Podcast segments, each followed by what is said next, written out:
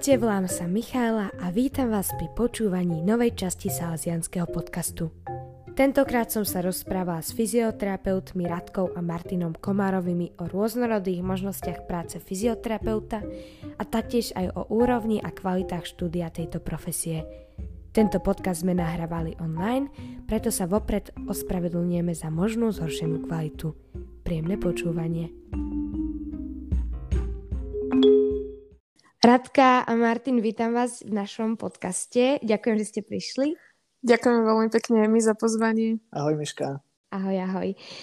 Tak, eh, na začiatok vás asi ešte eh, nepozná až tak veľa ľudí, z tých ľudí, ktorí nás počúvajú, tak keby ste sa nám v skratke vedeli predstaviť, kto ste, čo ste a samozrejme už spomenúť aj čomu sa venujete. Tak ja sa volám teda Radka Komárová, som fyzioterapeutka a venujem sa prevažne deckám v predškolskom a v mladšom školskom veku. Ja som mm-hmm. Rádkin manžel a v druhom rade som fyzioterapeut na neurologickej klinike.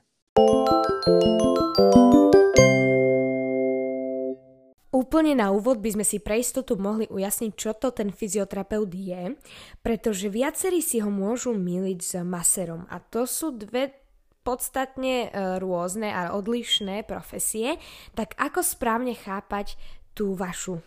Fyzioterapeut to je človek, ktorého nechcete stretnúť, pokiaľ nemusíte, ale uh, v zásade je to človek, ktorý vlastne ovláda uh, základnú fyziológiu, anatómiu ľudského tela, dokáže pochopiť uh, jednotlivým dejom v tele, vie, si predst- vie ako fungujú jednotlivé pohyby, čo je potrebné pre právny pohyb, čo všetko sa do, ňo, do ňoho nejako zapája, čo je všetko jeho zložkou. A na základe toho vie si vyšetriť pacienta, vie mu stanoviť nejakú diagnózu, vie o, zistiť, či ide o nejakú štruktúrálnu alebo funkčnú poruchu. A vie ho možno, aj keď to nespadá práve pod jeho oblasť, že nevie, nevie nasmerovať toho, nevie pomôcť tomu človeku, ale vie ho ďalej nasmerovať možno k ďalšiemu odborníkovi, že áno, naštív ortopeda, alebo nie, určite za ortopedom nechoď, choď za týmto odborníkom.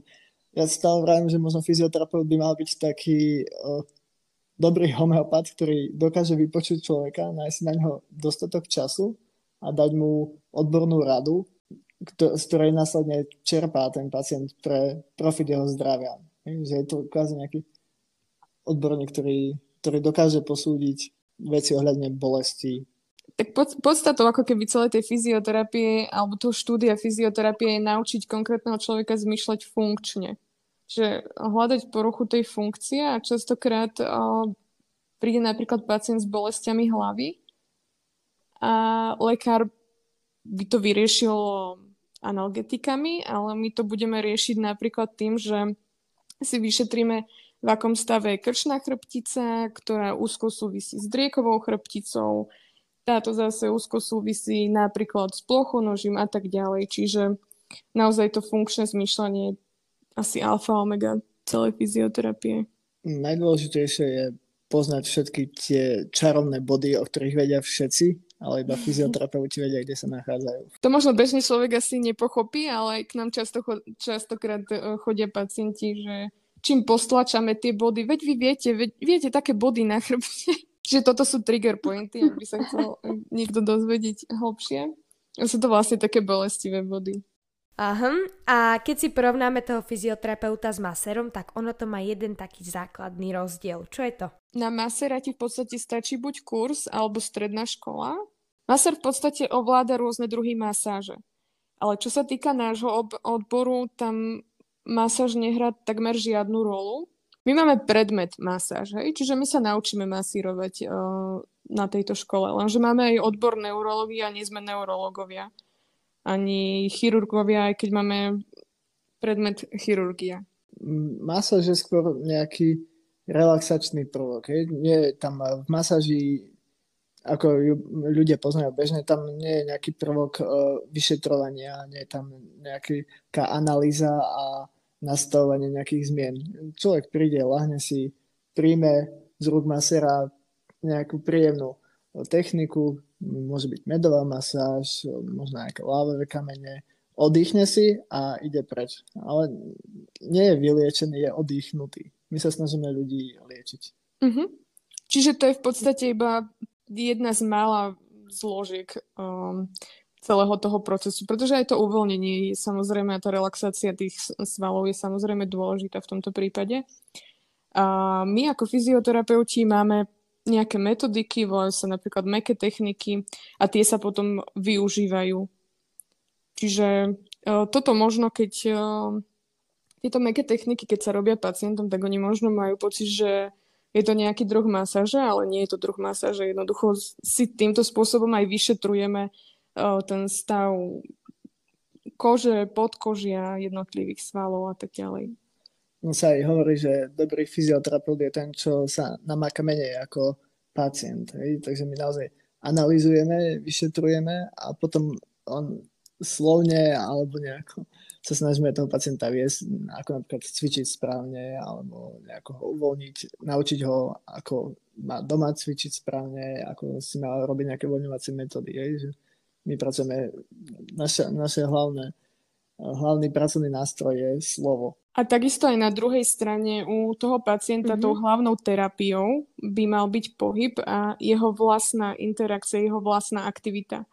A možno aj toto je dôvod, prečo vlastne ľudia častokrát majú radšej obstreky, majú radšej analgetickú liečbu, majú radšej masérov, pretože tam človek nevyvíja to svoje vlastné mm, úsilie a vlastnú aktivitu myslím si, že človek je taký tvor možno troška lenivejší, čiže je to také ako keby možno troška prirodzené pre nás, ale keď sa chce naozaj človek zbaviť bolesti, tak jeho aktivita, jeho, jeho vlastná drina je nevyhnutná. Ako vždy, najprv sa poďme pozrieť na vašu školu a štúdium. Tak kde ste študovali a ako ste spokojní s vašou fakultou z hľadiska kvality? Tak obaja sme študovali na Katolíckej univerzite, fakulta zdravotníctva, odbor fyzioterapie. V Ružomberku. V Ružomberku. Mhm.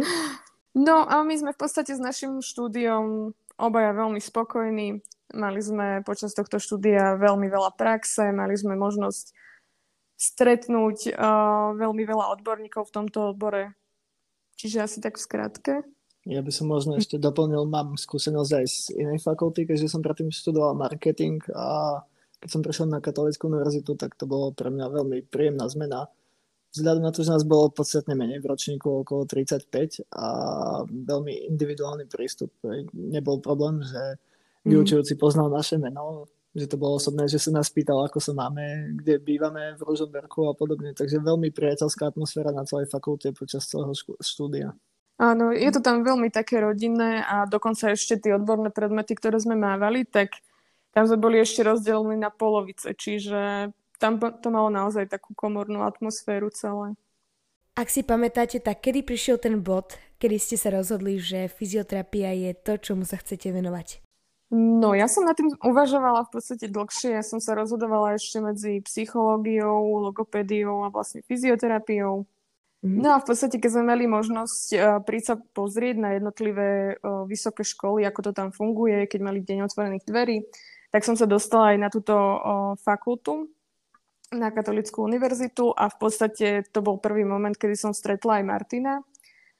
A tu bol v podstate ten svetlý bod, kedy nám títo študenti rozprávali o štúdiu fyzioterapie v Ružomberku a v podstate ma akoby presvedčili že toto bude tá správna cesta. Čiže o mňa prišiel tento bod práve tu. Pre mňa to bola trošku komplikovanejšia cesta. Ja som na strednú školu som chodil na obchodnú akadémiu a potom som skúšal rôzne smery, uvažoval som nad štúdiom kamery, fotografie, počul som, že si mal jedna hostia, ktorý tam študoval, pozdravujem. Rozmýšľal som nad letectvom a podobne tým, že som mal nejaký základ akože obchodnej zručnosti, tak som skôr hľadal nejaký ďalší smer, že v ktorom by som ich možno vedel uplatniť v rámci nejakej súkromnej praxe alebo niečo podobné. Ale nenapadlo by mi na strednej škole, že sa zo mňa stane zdravotník na biológii. Som sa smial, že kedy to použijem, na čo mi to je. Mm-hmm. Takže to bol taký proces? Určite. Veľmi dlhý proces, ale spätne to hodnotím veľmi akože kladne správne rozhodnutie som urobil. Uh-huh. A keď si vravel teda, že tú biológiu si až tak nepovažoval za dôležitú, tak spätne, keď sa na to pozrieš, uh, myslíš, že aj my ostatní by sme mali uh, pre istotu uh, dávať väčší dôraz na tú biológiu, že nikdy nevieš, alebo ti až tak biológia predsa nechýbala z tej strednej? Uh, veľmi mi chýbala, ale nie, že chýbala, ale bol kvantum učiva, ktoré som sa musel doučiť už na prednáške a kvázi aj prvý ročník bol pre mňa pomerne náročný, pretože komplet nová sféra štúdia, musel som si kvázi dobrať celé stredoškolské zdravotnícke učivo, aby som rozumel problematike ale dá sa to zvládnuť. O to jednoduchšie som to mal ďalej, keďže som vedel, že prvý ročník je pre mňa rozhodujúci, buď to zvládnem pre, zmeniť odbor a môžem pokračovať, alebo, alebo sa neoplatním. Takže motivácia bola vysoká. Skúsme si vaše štúdium rozdeliť na nejaké časti. Um, dalo by sa to napríklad tak, že by sme povedali, že prvé roky bola čisto teória a tak sa pridala v ďalších prax. Alebo teda neviem, či ste to mali tak, že zo začiatku to bola taká zľahká medicína vo všeobecnosti a až tak sa to postupne začalo zameriavať na uh, ten váš konkrétny obor. Ako to bolo? Na našej fakulte sú vlastne akreditované tri stupne. Je tam bakalárske štúdium a magisterské a aj doktorantské štúdium. V rámci bakalárskeho štúdia ten prvý rok je, je dosť uh, obsiažne by som povedal, pretože máme tam predmety aj z iných uh, odborov, napríklad uh, sociológia, nejaká pedagogika. Potrebujeme nabrať taký všeobecný rozhľad ako zdravotníci, aby sme sa vedeli zorientovať. A potom je tam určite tá základná terminológia, základy fyziológie, takže naberáme vlastne tie elementárne vedomosti preto, aby sme dokázali pochopiť to komplikovanejšie učivo z tých neskorších ročíkov. A toto štúdium je z veľkej časti spojené s praxou, čiže v podstate už v prvom ročníku, v prvom semestri sme mohli ísť na, tuším, dvojtyžňovú prax, ktorá bola ale ošetrovateľská, čiže tam sme sa zoznamovali vyslovene iba s tým e, nemocničným prostredím. Čiže v druhom semestri sme sa dostali na prax už e, dvakrát týždenne, čiže človek má možnosť naozaj si tie vedomosti e, spájať s praktickou výučbou na konkrétnych pacientoch v praxi. Potom neskôr v podstate tej praxe čím ďalej, tým viac. O, pri, priberajú sa k tomu aj súvislá odborná prax, letná prax. Letná prax je dosť zaujímavosť, pretože zatiaľ čo študenti iných odborov možno v lete e, vycestovávajú kade, kade tade, tak uh, my, my trávime uh, čas v uh, letný čas uh, praxou, ale môžeme mať takisto uh, príležitosť ísť na Erasmus. Takže letná prax sa dá spojiť napríklad s Erasmom do Českej republiky, do Slovenska, e, Lotiska. Ale ešte by som sa možno vrátil tak na tie časti, ako to je rozdelené. Asi to také dozratie prechádza v druhom ročníku v letnom semestri. Tam vlastne sa dostávame na prax do uh, Kováčovej, teda Národné rehabilitačné centrum Kováčova mm-hmm. kde kvázi máme možnosť na takúto sebereflexiu, či dokážeme pracovať uh, súvislo s pacientom jedným, ktorý je dlhodobo, či dokážeme si zaznamenávať ten progres a či vlastne sme zorientovaní v tej problematike. Tam naozaj aj emočne sa stretneme s veľmi ťažkými prípadmi, takže dozrieme nielen vedomostne, ale dosť, dosť nám to dá facku aj tak citovú, aby sme sa vedeli stavať v živote, v živote k takýmto ťažším prípadom. Tu by som možno mm-hmm. ešte spomenula, že to sú skúsenosti ale konkrétne z našej fakulty a v podstate nie všetky fakulty majú takéto možnosti, takéto, takéhoto rozsahu praxe a na takýchto miestach v podstate, ako sme mali my. Mm-hmm, takže tú vašu uh, fakultu teda hodnotíš veľmi tak pozitívne asi. Veľmi však? pozitívne, naozaj. Čo sa týka praxe, tá bola naozaj rozsiahla veľmi rozsiahla. Môžeme si aj vymenovať napríklad, aby mali posluchači predstavu. Máme uh, vo vojenskej nemocnici, to je naša vlastne dom, domovská základná praxe. Tam sme na rôznych oddeleniach, napríklad ako na neurologii, kde pracujem ja. Uh, je tam ambulantná rehabilitácia, kde chodia študenti urazová ortopédia, traumatológia. Potom máme neurochirurgické oddelenie, kde sú pacienti po operáciách chrbtice. Potom mimo nemocnicu chodívame na prax do kúpeľov lúčky, kde sa stretáme zase s kúpeľnou rehabilitáciou, ktorá má tiež svoje špecifika. Zároveň máme možnosť navštevovať detské sanatórium, kde vidíme prácu s malými deťmi, ktoré sú vývojovo, vývojovo zaostalejšie. a potom, ako som ho zmenil, je tu Národné centrum rehabilitačné Kovačova. Takže všetky komplet klinické oddelenia máme kvázi zmaknuté už počas štúdia, kdekoľvek sa študent po skončení školy dostane na akékoľvek oddelenie, vie, čo má robiť a čo ho čaká. Je podľa vás lepšie odísť študovať tento obor napríklad do Čiech alebo niekde inde do zahraničia, alebo si myslíte, že sú naše fakulty na Slovensku dostačujúce na to, aby sme to dobre a kvalitne vyštudovali? V Česku má fyzioterapeut možno trošku lepšie postavenie. Aj to štúdium je už trošku rozvinutejšie u nás na Slovensku. Nie je to už v plienkach, ale Určite za pár rokov ešte za Českom zaostávame. V Česku sú aj pridružené odbory, ktoré sú veľmi súvisiace, súvisiace s takou komplexnou rehabilitáciou, ako napríklad ergoterapeut.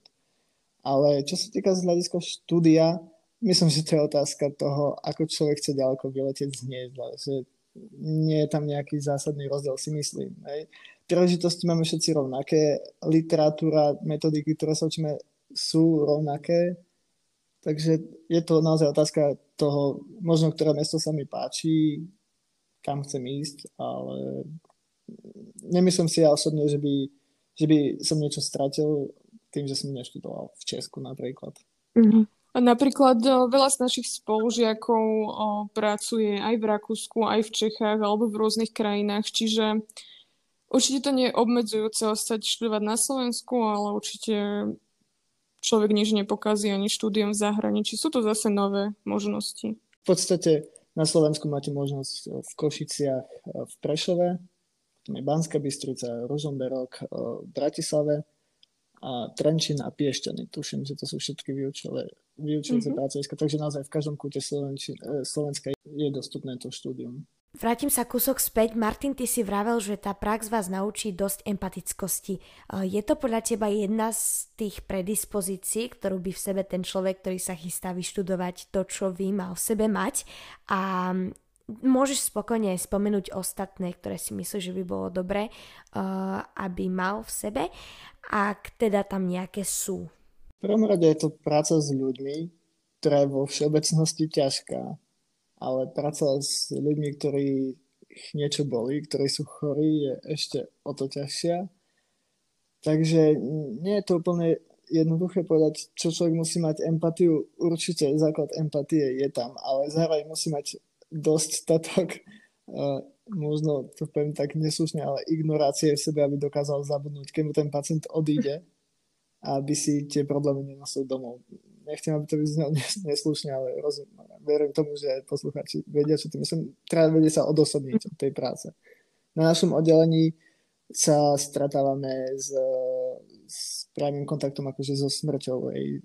Máme tam jednotku intenzívnej starostlivosti, takže keď príde pacient po náhoj cievnej mozgovej príhode, môže sa stať, že, že zomre. A môže to byť váš pacient, s ktorým chodíte cvičiť a už ho tam nenájdete alebo podobne. Takže toto sú možno taká, taká železná odolnosť patrí k tejto práci a vedie sa odosobniť. Radka, skús ti doplniť, čo si myslíš. Mm. Radka pracuje s deťmi, takže to má ešte väčšiu trpezlivosť potrebuje. Ja pracujem s deckami, čiže mm-hmm. ja uh, nemám uh, napríklad takúto skúsenosť uh, so smrťou, ale zase sú tam iné veci, jasné. Človek si to samozrejme nemôže úplne pripúšťať všetko a musí sa stotožniť s tým, že bude určite trošku aj psychológ pre tých ľudí, že bude musieť vedieť toho človeka aj vypočuť. A ak vlastne stravíte individuálne s tým pacientom 30 minút, dajme tomu, tak uh, ten rozhovor tam uh, musí byť a tí pacienti sa veľmi často veľmi radi posťažujú a tak ďalej. Je pre fyzioterapeuta náročné nájsť si uplatnenie a prácu po vysokej škole? Už ako som spomínal, máme rozsiahlu prax na rôznych pracoviskách a z vlastnej skúsenosti viem, že už počas tohto štúdia, ako chodíme na tú prax, alebo respektíve keď si vyberáme pracovisko na našu letnú prax, tak už človek získava nejaký vzťah k tomu pracovisku, nejaký kontakt s personálom, ktorý tam je a vlastne už e, dostane možno pracovnú ponuku práve na tej letnej praxi. Že poď k nám pracovať, potrebujeme jedného, že nie je to úplne ťažké si myslím nájsť prácu v tomto obore. Osobne, čo viem, tak všetci moji spolužiaci, to z nich nebol ani na úrade práce, alebo že by bol nezamestnaný. Takže pracovných príležitostí je si myslím, že dosť, ale naozaj je to ľahšie, ľahšie príjmu človeka, ktorého možno poznajú, ktorý už bol niekde na praxi a takto, čo je zároveň výhoda. Mm-hmm. Ja som napríklad, eh, keď som skončila štúdium, tak eh, som čakala zhruba 3 mesiace na pracovné miesto, ale medzi tým sa mi objavili ďalšie dve pracovné ponuky, čiže v podstate som si mala z čoho vybrať eh, hneď ako absolvent. Čiže to je úplne skvelé. Ak človek teda absolvent, študent nenájde uplatnenie na Slovensku, tak eh, v Česku je táto práca si myslím, že veľmi, veľmi žiadaná a tam sa dokáže zamestnať v priebehu dvoch týždňov. Tam skutočne je množstvo zariadení, lázny, ako to volajú a podobne. Nemocnice sú, to, sú tam väčšie mesta ako Praha, Brno a tam skutočne nie je núdza o túto prácu fyzioterapeuta. My už sme v podstate spomínali aj to Národné rehabilitačné centrum, ktoré je vlastne jedno jediné na celom Slovensku a v Čechách majú takýchto zariadení o mnoho viac, čiže aj to uplatnenie je tam potom možno o niečo lepšie. Mm-hmm. Vrátim sa ešte raz k tej škole. Vy ste teraz spomenuli viacero iných uplatnení ako len tie vaše. Ak by sa niekto teda rozhodol pre toho napríklad športového fyzioterapeuta, musí si po tej vysokej škole dorobiť ešte nejaké to po štúdium, alebo mu na to stačí jednoducho len tá samotná vysoká škola? Je množstvo um, špecializácií, ktorým sa môže fyzioterapeut potom neskôr uberať a ktoré mu vlastne akoby pridávajú aj na tej hodnote, myslím si. Čiže určite týmto smerom áno, tá škola mm-hmm. je mhm. vlastne nejaká biela čiara základných vedomostí, ktoré máme a vlastne na základe ktorých sme pripravení budovať si svoje vedomosti ďalej a špecializovať sa. Hej. Takže áno, môže si spraviť nejaké športové akreditované ďalšie vzdelávanie, na základe ktorého sa lepšie špecifikuje na tie športové úrazy. Hej. Môže si urobiť napríklad kurz na cvičenie s tehotnými ženami, a rôzne, rôzne ďalšie programy. Naozaj uh, je to potrebné, každý fyzioterapeut si musí vybrať, nemôže ostať na tej bielej čiare a musí sa ďalej vzdelávať. Máme tu vlastne aj povinné, da, dané povinné zákonom celoživotné vzdelávanie. Ale sú napríklad aj také špecifické záležitosti, kedy vlastne, ktorým sa vlastne nemôže venovať bežný fyzioterapeut a to je napríklad Vojtová metóda, tam už je povinná nejaká špecializácia, myslím, že tá trvá dva roky, dá sa robiť iba v Čechách. Čiže ak chce bežný fyzioterapeut robiť Vojtovku s deckami, tak e, určite potrebuje ďalšie dovzdelanie. A neviem, či ešte niečo také špecifické. Možišová metóda, tam sa robí kurz e, dlhodobejší. McKenzie. McKenzie. Čiže sú tam rôzne také metódy, to sú už ale špeciálne, to už človek počas toho štúdia sa bude vedieť rozhodnúť v podstate.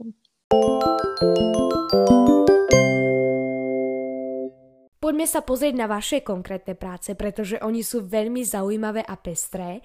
Vedeli by ste nám každý svoju opísať zbližšia? Tak ja teda pracujem s deťmi, ako som už spomínala. A pracujem ale aj s pedagógmi, robíme v podstate takú edukačnú činnosť, kedy edukujeme pedagógov, ako majú s deckami správne cvičiť, ako majú decka správne inštruovať pre správne držanie tela, správny set, správne cvičenia a tak ďalej. A ďalej, aby vedeli taktiež rozoznať nejaké základné deformity chrbtice alebo nesprávne držanie tela, aby vedeli napríklad upozorniť aj rodičov. No a šírime teda takúto osvetu po celom Slovensku. V druhom kroku moja práca spočíva v tom, že jednotlivé decka vyšetrujem, čiže vyšetrujem decka naprieč celým Slovenskom, vždy v prvom ročníku. Potom sa s tými deckami cvičí, väčšinou 4 roky.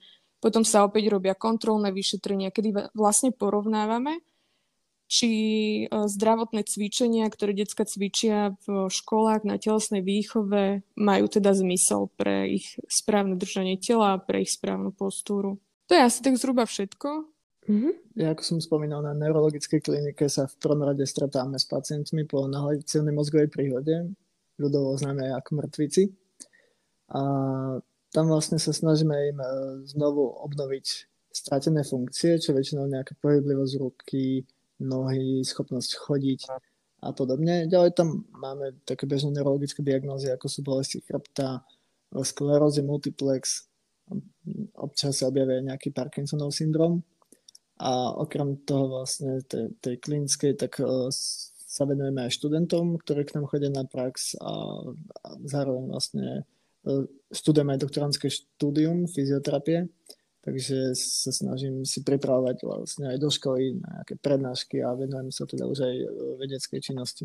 Je náročné popri vašej práci sklbiť rodinný a osobný život? Teda či máte dosť času na kamarátov a rodinu? Um, myslím si, že sa to veľmi intenzívne prelína a že v podstate teraz, aj keď ja napríklad e, sa venujem, ja osobne ešte študujem magisterské štúdium, čiže keď sa venujem napríklad písaniu diplomovky alebo iným veciam, tak e, aj ten náš rodinný život je v podstate úplne spätý s tou fyzioterapiou, by som povedala. Výhodou nášho rodinného života je, že vlastne rozumieme práci jed, jeden druhého. O, tak, takže máme sa vlastne stále o čom baviť, nejako si radiť, rozoberať témy možno aj viacej do hĺbky, porovnať svoje skúsenosti a ja ako nemocničný fyzioterapeut mám pracovnú dobu do pol štvrtej, takže po pol štvrtej je môj rodinný život otvorený. Mm-hmm. Myslím, že to nie, nie je žiadne obmedzenie pre nás, pre náš rodinný život a našich priateľov. A myslím, že naši priatelia tiež veľmi radi využívajú naše služby, takže... Čo vás na vašej práci najviac baví a čo je naopak pre vás najkomplikovanejšie? Vy ste to už trošku spomenuli, ale aby sme to mali tak priamo povedané. Ja osobne na svojej práci mám rada asi úplne všetko naozaj od, od toho plánovania až po vyšetrenie jednotlivých detí, cez cvičenie, cez, cez jednotlivých pedagógov a tak ďalej. A v čom vidím komplikácie možno asi tak v niektorých jednotlivých ľuďoch, ktorí v podstate ako keby nevedeli pochopiť tú, tú pointu toho, čo chceme, čo im chceme povedať alebo akým spôsobom by sme ich chceli nasmerovať niekedy v podstate sa stretávam s takými ľuďmi, ktorí sú veľmi nadšení pre túto myšlienku tohto projektu Zdravý chrbátik, v ktorom pracujem. A zase niekedy sa stretávam s ľuďmi, ktorí sú úplne de- demotivovaní v podstate systémom, čiže to je asi taký najväčší problém, taký zadrhal v tej práci. Mm, mňa v mojej práci najviac baví to, že pacienti sú odkazaní väčšinou na moju pomoc a ne, nemusím čakať ja na ich vôľu. Samozrejme musia pomáhať, ale naozaj ten kontakt so staršími ľuďmi je, je veľmi zaujímavý. Dobre sa s nimi pracuje. Občas sú dezorientovaní, čo dokáže vyklúť kopec srandy. Mám takú príhodu, kedy vlastne jednej pani sa zdalo, že, že vyzerám skoro ako nejaký cudzokrajinec a pochválila moju slovenčinu, ako pekne rozprávam. Takže naozaj tá práca vie priniesť veľa neočakávaných momentov. Určite je demotivujúce vo všeobecnosti možno postavenie fyzioterapeuta na Slovensku. Nie som si istý, či je tá práca až tak dobre finančne ohodnotená. A veľa ľudí nevie, čo robíme stále. Aj keď sú to možno naši kolegovia, zdravotné sestry, nemajú predstavu o našej práci. To je také možno demotivujúce a naozaj v spoločnosti, pokiaľ sa niekto nestretol s s fyzioterapeutom, že nepotrebovali jeho pomoc, tak si myslí, že sme masery. A zároveň strašne veľa iných kurzových profesí, tak to nazvem, je, ktorých sa nám snažia montovať do roboty. No, tu vidím problém napríklad v tom, že k nám prichádza napríklad niekedy pacient, ktorý príde s tým, že má vysunutú platničku a keď sa spýtam, že teda k tomuto diagnostikoval, tak povie, že ser. Čiže to, to je možno taký nejaký problém tu našej mm-hmm. profesie. Ešte k Martinovi, um, no tiež si to už trošku spomenul, ale teda by si povedal, že je lepšie ísť do zahraničia, alebo že je to tam proste jednoducho lepšie ohodnotené? Čo viem zo skúseností so spolužiakmi alebo podobne, tak v Čechách majú nas- podstatne lepšie nastavený nejaký sociálny systém. Neviem, či to je vo všeobecnosti v rámci štátnych povolaní, či už nemocnici alebo nejakej štátnej správe, ale majú benefity napríklad ako jazdenku ročnú na metro, na autobus, majú nejaké prebežné ohodnotenia, automatické príplatky koncoročné. Využívajú naozaj ten systém, čo im v rámci možnosti dovolí, tak uh, čerpajú tie benefity, nejaký príspevok uh, na bývanie a podobne. A na Slovensku v štátnej správe v nemocniciach e, neexistuje takýto nejaký sociálny nejaké sociálne pozbudenie pre toho zamestnanca okrem základného platu. Pekné na tom je to, že človek si naozaj môže vybrať tú oblasť z fyzioterapie, ktorej sa chce venovať. To je naozaj že jedno povolanie, ale 10 rôznych profesí môže byť e, fyzioterapeutom pre lyžiara. Môže byť e, vo futbalovom týme, basketbalovom týme a to všetko z to má svoje špecifika. Môže robiť s deťmi, môže mať súkromnú prax, môže robiť skupinové cvičenia Takže to uplatnenie je naozaj také široké a vlastne je tam aj rôzna tá finančná škála, do ktorej si dokáže dostať. Možno by sme to vedeli aj nejak tak um, um, rozliť uh, tá súkromná sféra a tá štátna sféra. Myslím, že tam je celkom významný rozdiel. Z vlastnej skúsenosti by som možno povedal, že stále je dobré začať možno tou najťažšou fyzioterapiou poctivou v, nemoci, v nemocnici pod vedením lekára, respektíve kde spolupracuje s lekárom, kde má možnosť vidieť rengenové snímky, kde má možnosť vidieť magnetickú rezonanciu, vidí rôzne postupy z hľadiska lekárskych týchto a ak postupne nabere na sa tie skúsenosti, že naozaj uh, rozšíri si obzor a dozvie sa, čo všetko nevie a čo všetko môže byť za nejakou diagnózou, ktorú aktuálne rieši, tak to je možno taký, taký, také dozretie, že je čas možno si otvoriť niečo vlastné, o čo sa aj aktuálne snažíme, kde si už vlastne pretaví, vytvorí si tú vlastnú klientelu a tie predstavy e, pretaví do, do svojich vlastných e, rehabilitačných programov, do svojej vlastnej ponuky, čo chce robiť, čo chce ponúkať v rámci svojho odboru a skúsenosti. A tu je možno taký menší zádrhel mm-hmm. ešte. A v podstate, aj keď chce mať fyzioterapeut, ktorý je bakalár alebo magister súkromnú prax otvorenú, musí byť stále pod nejakým lekárom rehabilitačným. Ale myslím, že už ak je doktor, tak tá súkromná prax môže byť otvorená v tomto prípade. A vieme aj my v každodennom živote nejakými návykmi predísť rôznym problémom a deformáciám? Áno, v podstate v tomto je tá pointa, že najdôležitejšie sú tie naše základné návyky. Najdôležitejšie je naučiť sa správne hýbať, hýbať sa ekonomicky, do tých svojich pohybov zapájať správne svalové skupiny a tak ďalej. A to v podstate vieme dosiahnuť pravidelným cvičením, ale teda neodporúčam nejakú posilku s činkami a už vôbec nie pre decka, s tým sa veľmi často tiež stretávam. Ale dôležité je cvičiť napríklad s vlastnou váhou, cvičiť zdravotné cvičenia, možno skúsiť nejaké cvičenia s prvkami pilates a tak ďalej.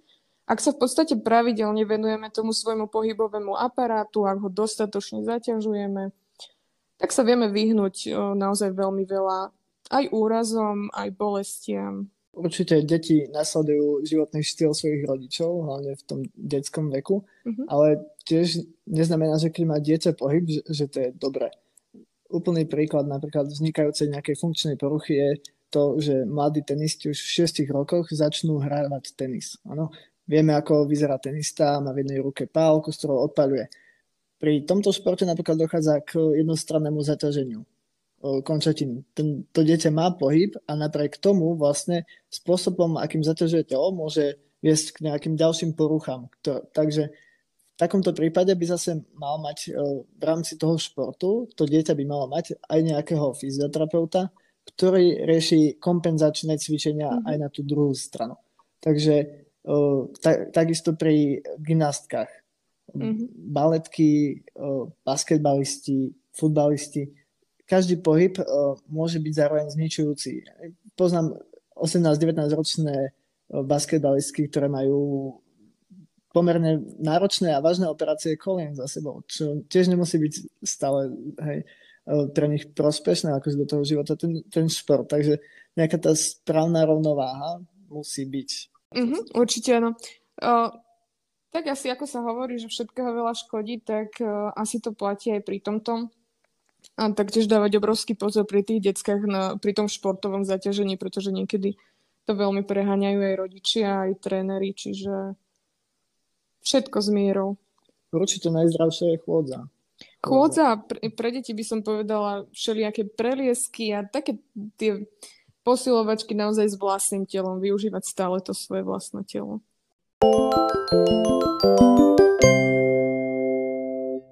Otázka asi skôr na Martina.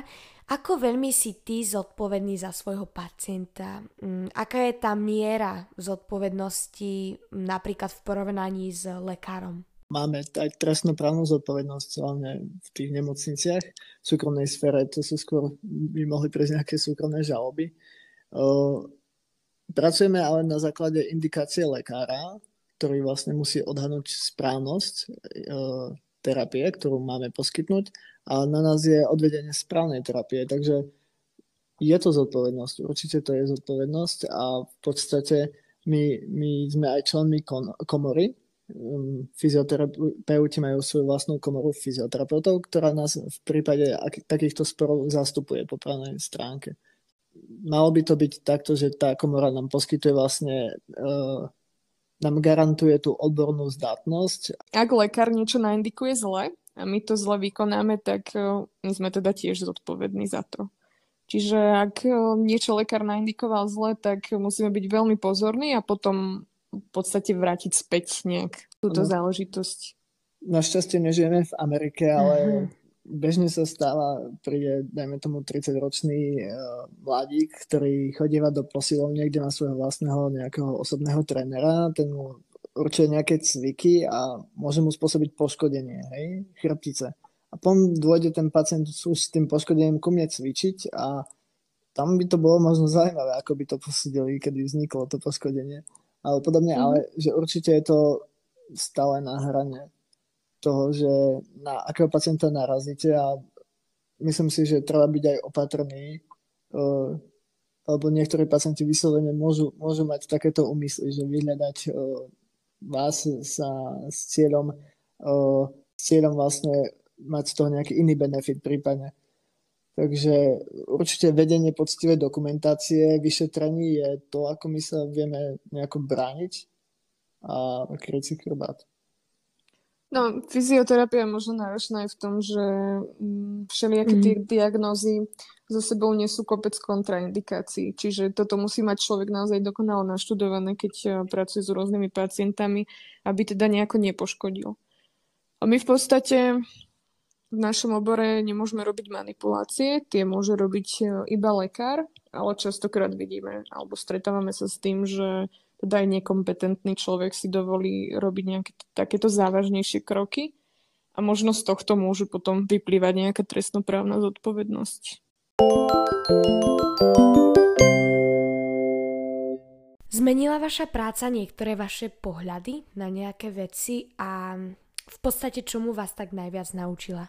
Mňa v podstate naučila asi tak najviac trpezlivosti a možno komunikácie s ľuďmi, možno takého mikromanažmentu, ako si naplánovať jednotlivých pacientov, jednotlivé školy a tak ďalej. Mm-hmm, takže ono vás to určite aj naučí aj mimo no, tej určite, áno. medicínskej Tak čo sféry. sa týka praktických zručností o, z hľadiska fyzioterapie, tak naozaj ten pokrok je tam obrovský. Tam tie vedomosti a spájanie si tých vedomostí v praxi, to je podľa mňa úžasný proces, čiže toto človek nadobúda asi, asi celý ten svoj odborný život. Najkrajšie na tom je naozaj to, že čím sa človek tomu viac venuje, čím viac študuje, tým, tým viac si uvedomí, koľko toho nevie a toho drží tak v, v rozumných medziach svojich možností, aby nepoškodil tomu pacientovi. Takže toto človeka naučí možno veľmi dobre ne, nepreceňovať svoje schopnosti. Veľakrát vidíme napríklad aj na internete rôznych um, možno šarlatánov, alebo ako by som to nazvala, ktorí praskajú ľudí jedna radosť, chrbtice starým babkám a tak ďalej, čiže... Bez elementárnych fyziologických znalostí a podobne. Prvá otázka asi skôr na Martina a to je, um, či je veľa ľudí, ktorí potrebujú pomoc fyzioterapeuta v dnešnej dobe. A pre Radku, keďže si vravela, že ty edukuješ tých pedagógov a žiakov, tak ako sme na tom? Uh, máme aspoň aké také základné znalosti?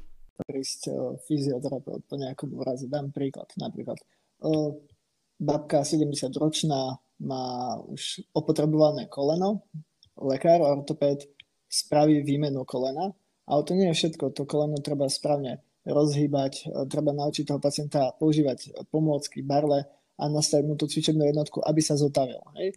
Takže na operačnom stole začína a končí práca lekára, potom ho vlastne kontroluje z hľadiska medicínskeho, ale to, aby sa ten človek dostav, postavil na nohy, to má na starosti fyzioterapeut. Ďalší príklad, napríklad po operácii chrbta. Takisto učíme pacienta, ako vstávať z postele, ako správne mať nové režimné opatrenia, čo môžu, čo ne, nesmú, ako športovať, ako sedieť v aute. Ďalší príklad môže byť napríklad u nás po porážke. Áno, lekár naindikuje všetky vyšetrenia, zistí lokalizáciu, miesto a nasadí medicamentóznu liečbu a následne my sme tí, ktorí prídu a snažia sa obnoviť tú stratenú funkciu ruky. Takže naozaj tam je veľmi úzka spolupráca, ale pacientov nie je nikdy núdza. Čo sa týka nemocnici takýchto bežných, alebo potom sú to naozaj o, takíto pacienti, ktorých boli chrbát. Civilizačné ochorenia chrbtice, všetci pracujeme za počítačmi, málo sa hýbeme vo všeobecnosti, takže o, to sú, tam vznikajú zase degeneračné zmeny, ktoré ktoré prispievajú k tomu, že sa začne objavať bolesť v nižšom a v nižšom veku a vlastne to je to aj vlastne gro Radkinej roboty, snažiť sa už robiť tú osvetu a prevenciu v detskom, v detskom veku, aby nám nepribudali pacienti. Takže je to terapia a prevencia. Ja sa venujem skôr terapii, Radka robí prevenciu. Jasné, Martin to úplne super pomenoval. Ja som toto presne chcela povedať, že ja sa už venujem skôr tej prevencii od toho od toho najskoršieho veku, ako sa vlastne dá, čiže od toho veku zhruba 5 rokov, kedy nám deti už dokážu odcvičiť cvičenia technicky správne, dokážu cvičenie spojiť so správnym dýchaním a tak ďalej. No a čo sa tých pacientov týka, ja si myslím, že dneska už pomaly asi každý je pacient. Ja, ja vyšetrujem naozaj nespočet, alebo teda spočetné mm-hmm. množstvo detí Myslím, že v Chrbátiku máme aktuálne vyšetrených nejakých 4500 detičiek. A tam a neviem, či som za svoju prax videla dieťa, ktoré by nemalo chybičku v tom držaní tela. Tam už sa vlastne ráta, že keď už máme napríklad, ak sú dve chybičky v držaní tela, tak sa to ešte ráta ako správne držanie tela. Čiže možno troška poľavujeme aj v tomto. A ten stav tých chrbátikov už v tomto detskom veku je naozaj niekedy katastrofálny.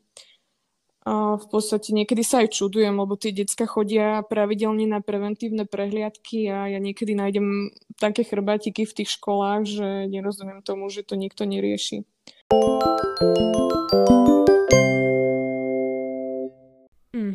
No a tie veci, ktoré ty Radka tie deti naučíš, sú oni schopné si ich same dať ako také každodenné záležitosti a zvyky, alebo na nich treba stále apelovať, aby si ich zobrali uh, za svoje, aby si ich teda zautomatizovali? Tak uh, znie ako keby tá poučka, že pripomínajme čo najčastejšie deťom to správne držanie tela, aby si ho oni zautomatizovali. Čiže Prvý krok a to najdôležitejšie je to dieťa naučiť to správne držanie tela, lebo ja sa veľakrát stretávam s tým, že tie deti absolútne netušia, čo je to správne držanie tela, čo je správny set, ako sa správne dýchá a tak ďalej. Čiže v prvom rade ich to správne naučiť a my potom apelujeme na pedagógov, aby im to teda pripomínali bežne počas vyučovania, počas toho, ako sedia v školských laviciach, počas toho, ako ich stretávajú na prestávkach a tak ďalej a potom apelujeme na to, aby oni apelovali na rodičov, na nejakých napríklad uh, rodičovských poradách a tak ďalej, aby zase oni uh, dávali pozor na tie decka. A tento proces by som povedala, že nie je nejaký dlhodobý, lebo ja v podstate, keď chodím do niektorých materských škôl, chodím pravidelne a tam veľmi krásne vidieť pokrok z mesiaca na mesiac. Čiže vidíme, keď sa tí pedagógovia pravidelne venujú tým deckám, tak sú tam naozaj krásne pokroky. A v podstate, keď ja už prídem po nejakých dvoch, troch mesiacoch na ten kontrolný deň k deckám, tak už vidím, ako sú oni v triede krásne nachystaní, ako všetky tie decka sa snažia a naozaj majú krásne tie chrbátiky vystreté, brady majú zasunuté a proste dokážu dodržať všetky tie zásady toho správneho držania tela. Čiže určite opakovať, dávať pozor, apelovať na to držanie tela, samozrejme nielen pri detskách, ale aj tak bežne medzi ľuďmi, aj medzi dospelými pokojne. A takisto aj sami sebe si v podstate apelujme a dávajme pozor a prizerajme si v podstate to naše držanie tela, aby nebolo len také hociaké. No, všetky tie rady, typy dokáže človek mm-hmm. nájsť nejaké materiály, ktorý sa volá v školách chrbta, kde sa vlastne snažíme spôsob pohybovania moderného človeka robiť čo najšetrnejšie. Takže možno obyčajné umývanie zubov, ako sa pri ňom postavíme, nám dokáže ovplyvniť to, či nás bude boleť chrbát. To, ako sa postavíme k vareniu, k šupaniu zemiakov, ako sa obúvame a všetky takéto drobné návyky ovplyvňujú to, čo, čo budeme cítiť za pár rokov. Lebo veľa ľudí si myslí, že keď ich niečo začne boleť, že práve v tom momente vznikol ten problém ale to je naozaj najdôležitejšie si vedomiť, že všetko z tohto uhla pohľadu vzniká veľmi pomaly a dlhodobo malými a zlými návykmi a rovnako malými zmenami a dobrými návykmi im vieme predísť alebo ich oddialiť. Mm-hmm. My sa veľmi, teda občas sa stretávam aj s takým názorom, že mne fyzioterapeut nepomohol, alebo mne cvičenie nepomohlo. Ono si zase musíme uvedomiť, že ten proces späť je zase rovnako dlhý a trvá niekedy aj roky. A nie je to len o tom, že prídem k fyzioterapeutovi a odcvičím si pol hodinu, ale v podstate o celom tom životnom štýle. Vy ste teda vraveli, že tam nepríde taký zlomový rok, kedy proste všetkým nám začnú odchádzať chrbtice a že to musí, byť nejak, že to musí mať nejakú postupnosť, že to je vždycky na základe niečoho. No a teraz, keď sme všetci doma, naše podmienky na pohyb, na šport a na všetko, čo sme robili predtým, sa trošku, alebo trošku teda oveľa stiažili. Um, Myslíte si, že to môže mať aj také kritické následky na, na, na ostatné veci, čo sa týka um, nášho zdravia? Z toho takého fyzioterapeutického pohľadu. Robím tento výskum, že vlastne mm. uh, znova vyšetrujem decka, ktoré som si vyšetrila minulý rok. A budem vlastne sledovať ten pokrok a to, ako vlastne títo, všetky tieto pandemické opatrenia ovplyvnili ich držanie tela, ich postúru a deformitky tej chrbtice. No a myslím si, že určite veľmi významne nás uh, toto obdobie ovplyvňuje, keďže väčšinou máme buď home office, uh, takisto decka sú uh, doma, majú školu z domu, píšu domáce úlohy z domu, sú obmedzené. V podstate oni už takmer rok nemajú telesnú výchovu, nemajú krúžky, nemajú, nevenujú sa kolektívnym športom. Čiže potom už to v podstate ostáva na tých jednotlivcoch, na tých rodičoch.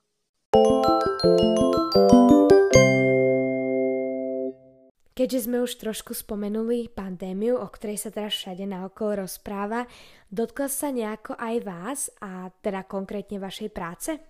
Aktuálna situácia s covidom zasiahla aj náš odbor. Konkrétne aj na našom oddelení bolo vytvorené reprofilizované oddelenie, kam e, vozia pacientov s, s ťažkosťami, s covidom. A ak je treba naša e, starostlivosť, ako som spomínal, ak tam e, je pacient s porážkou a zároveň aj COVID, musí byť na, tamtom, na tom oddelení, a my sa musíme, tak ako to vidíte v správach, ísť do samostatnej miestnosti, obliesť sa, dať si rukavice, komplet sa nachystať, ísť za, na, za tým pacientom.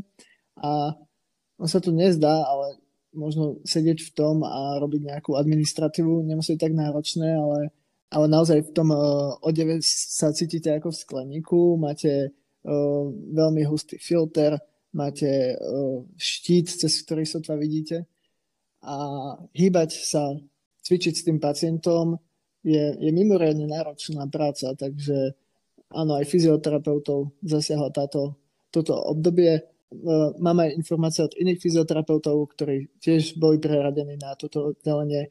Konec koncom toto ochorenie sa prejavuje respiračnými e, problémami, ktoré sú tiež v kompetencii fyzioterapeuta. Takže snažíme sa v rámci možnosti aj ich správne naučiť, mm-hmm. ako dýchať ako si zľahšiť dýchanie na správnu polohu, možno ako správne sa rozcvičiť vzhľadom na tú diagnózu. Môžeme byť zaočkovaní tiež medzi prvými. Mm-hmm. To, čo je, naozaj je to vzácne v tomto čase, keď je málo vakcín. Takže za to môžeme byť vďační. A takisto aj študenti sú očkovaní, majú prednostné očkovanie. Takže ukazuje sa, že táto profesia v prípade pandémii má aj svetlú stránku, že, že máte nárok na to prednostné očkovanie. Ja mám home office, čiže my sa venujeme my sme pre, prešli skôr do takého online priestoru, kde nahrávame rôzne cvičenia pre decka, robíme školenia online, robíme rôzne príspevky na stránky, pracujeme na nových e, inovačných vzdelávaniach, aktualizačných vzdelávaniach pre učiteľov a tak ďalej. Uh-huh.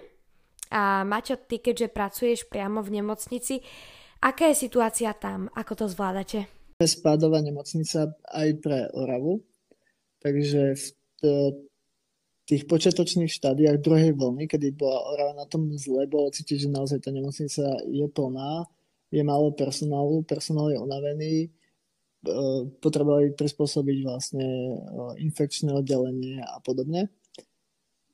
Takže vtedy bolo veľa pacientov, ale eh, keď Orava bola na tom zase lepšie, tak sme to cítili aj my v nemocnici. V súčasnosti dnes sa nám opäť naplňa, kedy máme rekordné čísla, tak sa nám naplňa opäť aj naše reprofilizované oddelenie, ktoré vlastne sa naplňa až v tých neskôrších fázach, keďže nie sme v prvom rade infekčné oddelenie, Takže áno, je to skutočné.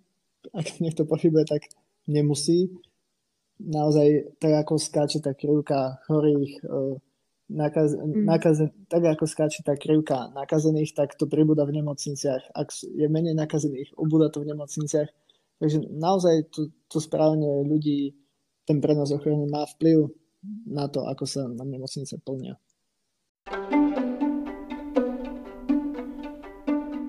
Čo by ste odkázali a poradili tým, ktorí rozmýšľajú o tom, že by sa chceli fyzioterapii venovať?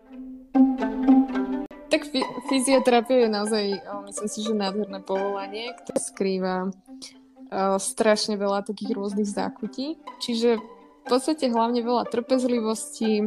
Ak má človek správnu motiváciu, tak e, smelo do toho určite ho tá práca vie naplňať. Vie, vie, mu, vie mu dať to miesto v spoločnosti, že sa cíti užitočný a konec koncov práca fyzioterapeuta nie je niečo, za čo by sa mal človek hambiť. Je to naozaj, ľudia aj na to reagujú celkom poviete, že vás niečo, že ste fyzioterapeut, tak na to ľudia veľmi sympaticky reagujú lebo vedia, že ho možno budú potrebovať, takže si nechajú zamerať dvierka. Ale určite, ak vám čo vám na chvíľu napadlo, na, že by ste chceli robiť túto prácu, smelo pozrite si, čo všetko to zahrňa, vypočujte si tento podcast od začiatku, skočte pozrieť na deň otvorených dverí na fakulte, sa vám páči, zistite si a do toho. Ja už iba poprajem čo najviac trpezlivosti a možno, aby to človek uh, robil z takej tej vnútornej motivácie. Ďakujem krásne, že ste venovali svoj čas tomuto podcastu a všetkým prajem ešte pekný zvyšok dňa.